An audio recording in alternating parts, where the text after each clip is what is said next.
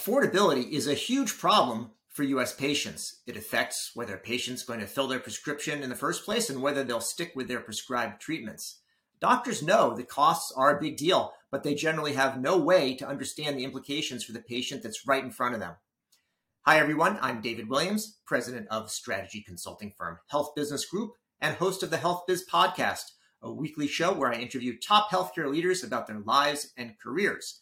My guest today is Kyle Kiser. He is CEO of Arrive Health, and he should have a lot to say about solving this problem of putting cost information right into the provider workflow. If you enjoy this episode, please press that like button and subscribe.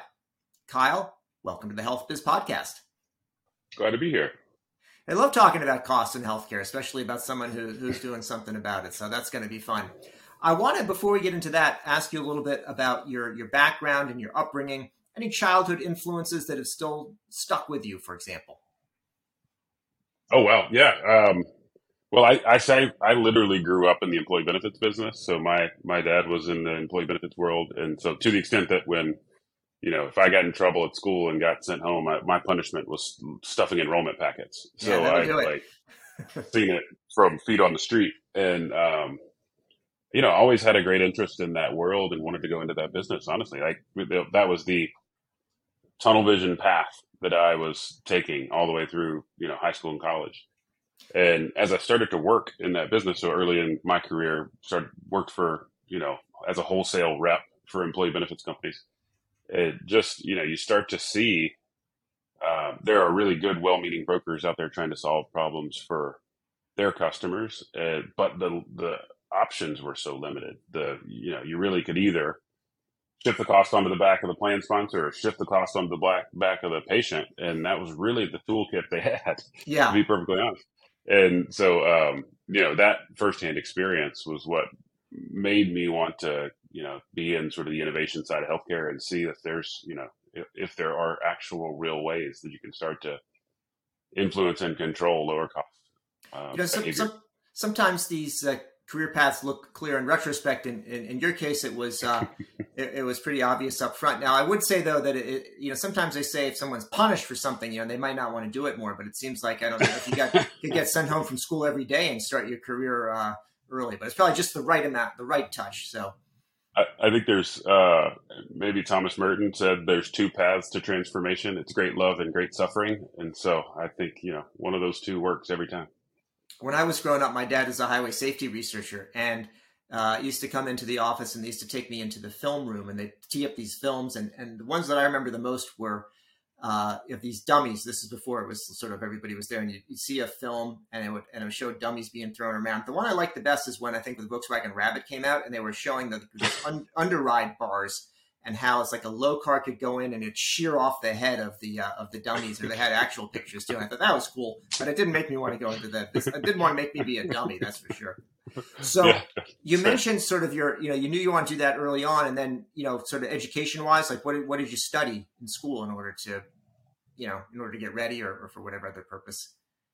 I, I think that's you know that was by far not a straight line. I um I, I, went to a small liberal arts school in Western North Carolina called Guilford College, uh, which I love dearly, and um, you know, got a business degree. But I think uh, you know, a business degree at a uh, liberal arts Quaker school was a really unique and interesting thing, and it it was. Um, you know, to me, less the subject matter and more the method was valuable. And it was, you know, our, our economics test was three or four questions and the Wall Street Journal on your desk, and you had to write narratives about you know, the, and apply the things you'd learned, uh, which is a pretty high stakes environment when you get three or four questions that determine half your grade. Yeah. Um, but it, you know, a place that really encouraged critical thinking, really gave you a deep understanding of the human context. Um, and then after all of that framework was set, then you can sort of gain some skill set.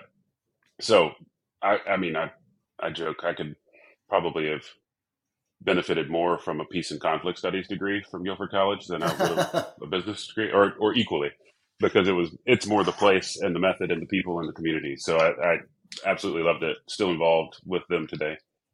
I think that um, I'm a so. big fan of liberal arts education uh, myself, and you know, see, the idea is it's going to teach you how the critical thinking, as as you mentioned, because even though the, the question of you know, cost within healthcare was a big deal, even when you're growing up, I mean, the specific um, applications now and technology and, and, the structure of the healthcare system are different. So if you'd studied that at the time, uh, you know, it wouldn't it wouldn't have been as helpful as just learning how to address these uh, these new and complicated challenges.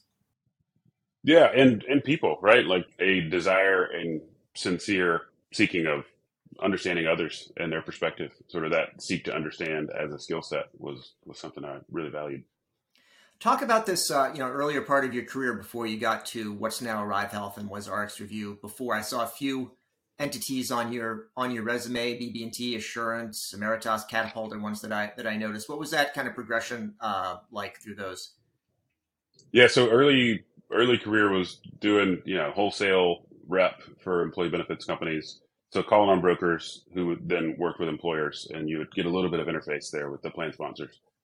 Um, in that case, so uh, that was you know sales role in the belly of the beast, selling for you know payers of a variety, different varieties, sometimes ancillary benefits, sometimes others.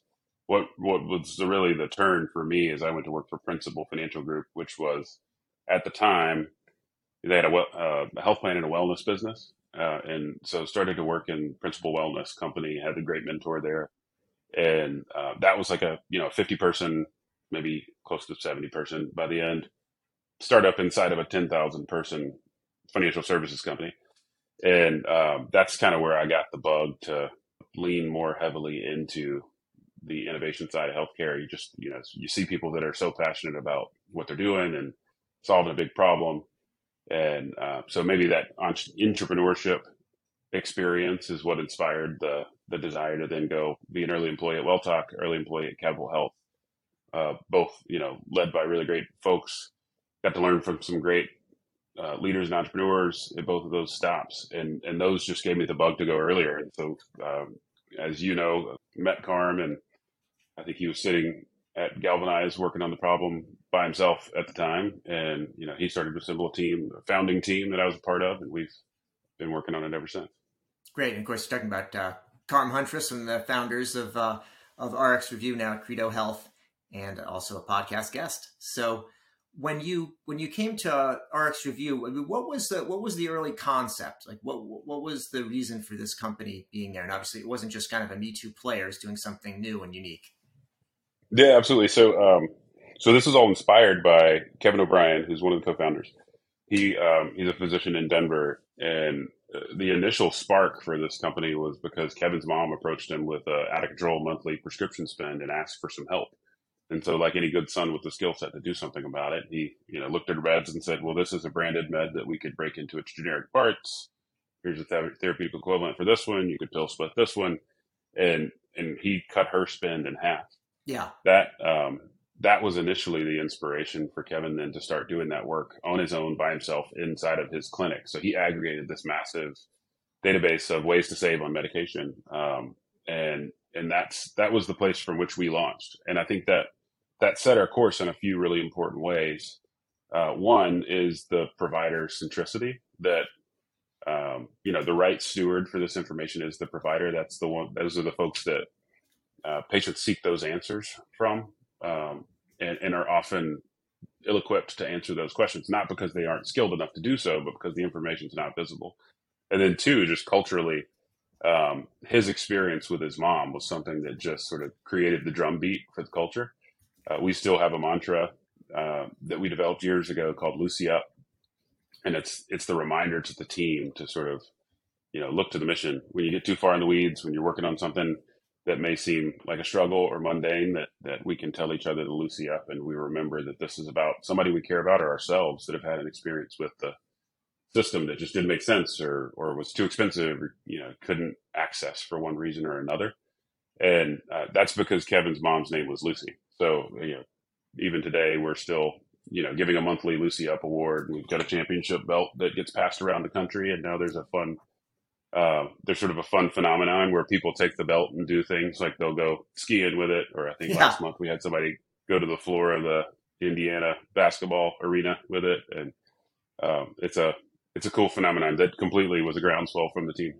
Sounds so, good. Um, so, so when you started with, so he started with something like like specific problem solving for his mom, and then uh, created more of a of a database, which should still be sort of like a, a list or best practices. How or when did you know that could be actually incorporated into a product?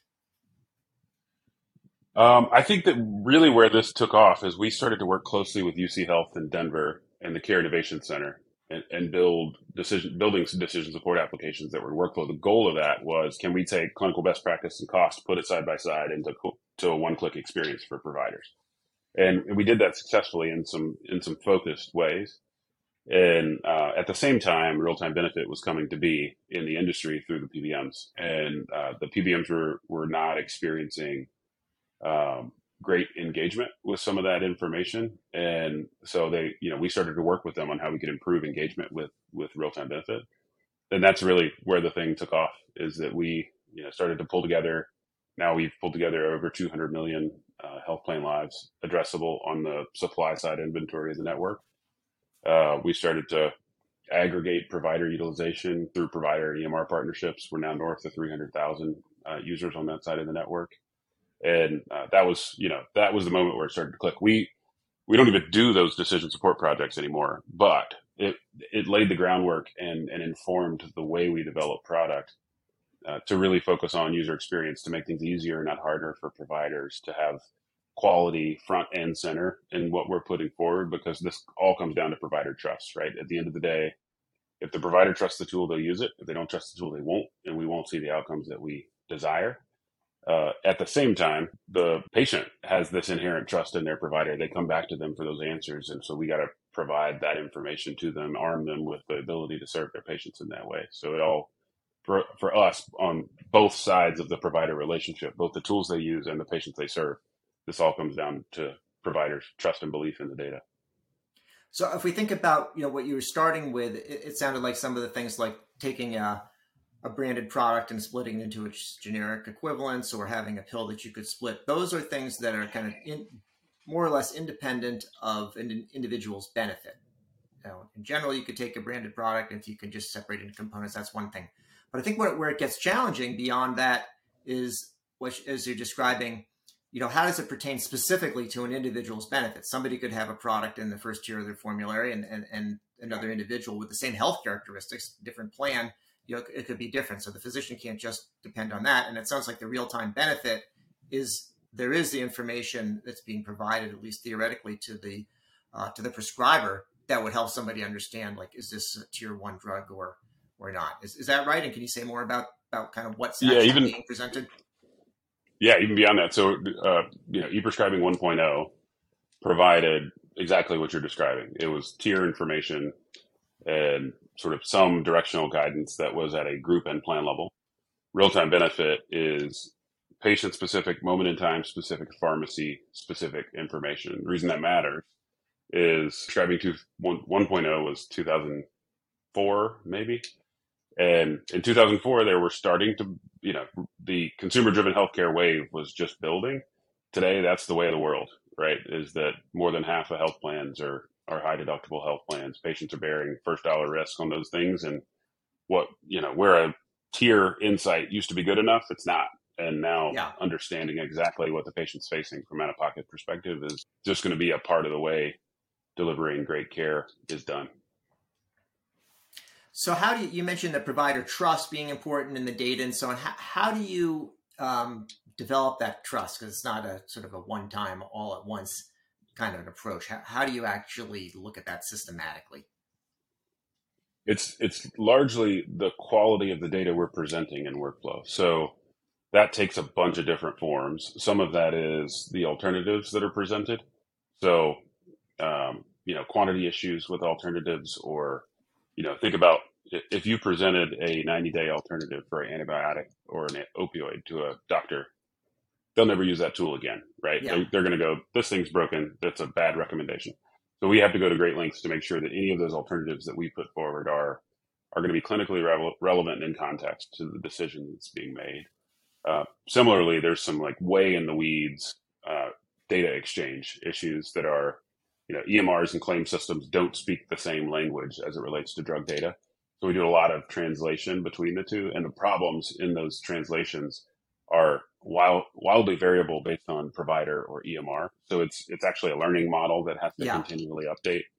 Um, so it, it's those sorts of things that are, you know, decidedly unsexy. I would love for those to be Yeah. like, I don't know, AI and blockchain driven, and there is some learning model aspects to it, but um, it's you know these are just creating the good plumbing that so that we can put data forward that providers trust and they can use and that patients can benefit from. So that's foundationally provider trust. Um, we also do a lot.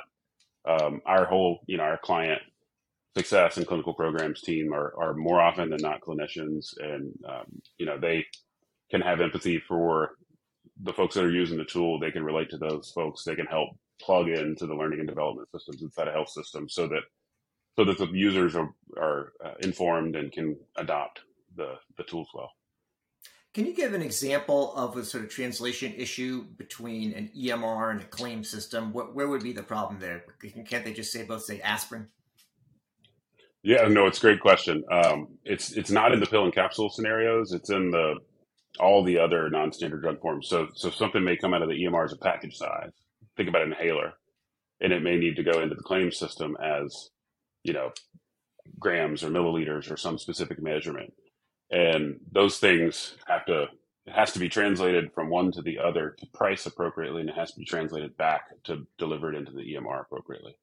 Um, and some of those things really matter. Those are the those are the areas where there's a lot of cost, right? And that even what feel like somewhat innocuous things, like inhaled steroids, uh, you know, albuterol comes in an inhaler and a disc and a nebulizer and all those different forms. A health plan's probably specified that one of those is zero dollars and all the rest of them are 250 bucks. And so, Right. you know, from an out of pocket perspective, these things matter. Like, I don't know that, um, that anybody's going to change the world by being able to tell you the price of an antibiotic. Yeah. Uh, but in all these, you know, derm and, uh, you know, oncology and these things where there are non-standard drug forms, that's where we've done the work to really start to put things forward that are reliable and trustworthy. Got it. Let's talk about some of the things that have changed since you, you've been there. I mean, one thing is is obviously your role. You're the CEO, and another thing is the name of the company was RxRevu, and now Arrive Health. Can you talk about both of Yep. those transitions? Sure. Yeah. I mean, I think from a naming perspective, we um, we still do everything that we did as a core function as RxRevu, a real time benefit network, and connecting those things to the point of care is still true. Um, I think what we see in the future and, and in our present are two things. One, it's it's not just about connecting the point of care; it's about connecting the care team and the patient uh, into a, a tightly orchestrated um, data exchange that helps all of them make better decisions around that same event.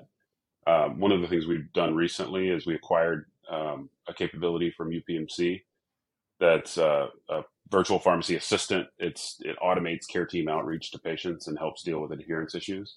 Um, so an example of where we're expanding some of the things we're doing there that are just you know beyond what our core functions used to be. So Arrive Health is a is a way for us to have a bit of a broader brand to articulate some of those things as they expand.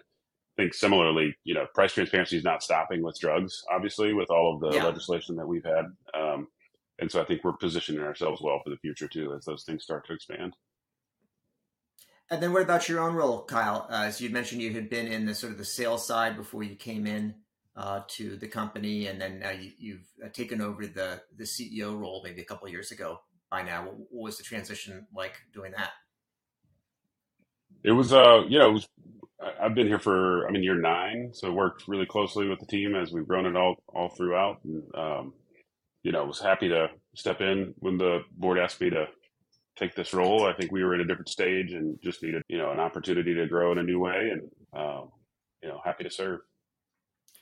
Talk about you mentioned UPMC before. I think you have an investment from them um, as well. How, what's the relationship like there, and you know how, how's that impacting what you're doing on the on the product strategy? You mentioned you mentioned the virtual assistant, for example.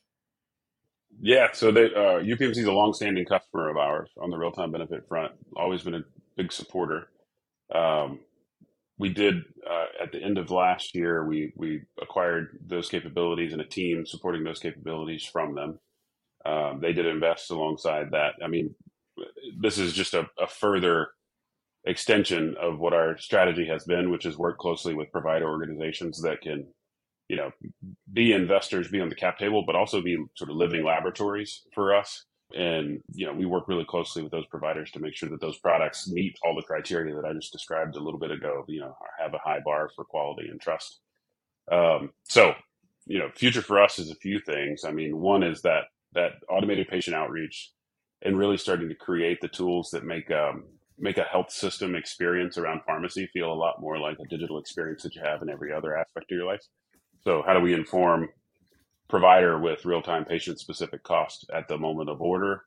Patient walks out the door. They can engage via text message with a capability that can then help them uh, have an affordability conversation with the technology, connect with the pharmacist if they need to. Um, the goal is to start to automate as much of that process as possible around affordability and access.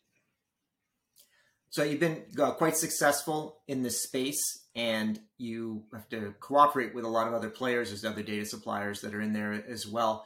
How do you differentiate yourself from competition? I'm thinking, I think SureScripts also would would at least you know claim to do something similar to what you're doing.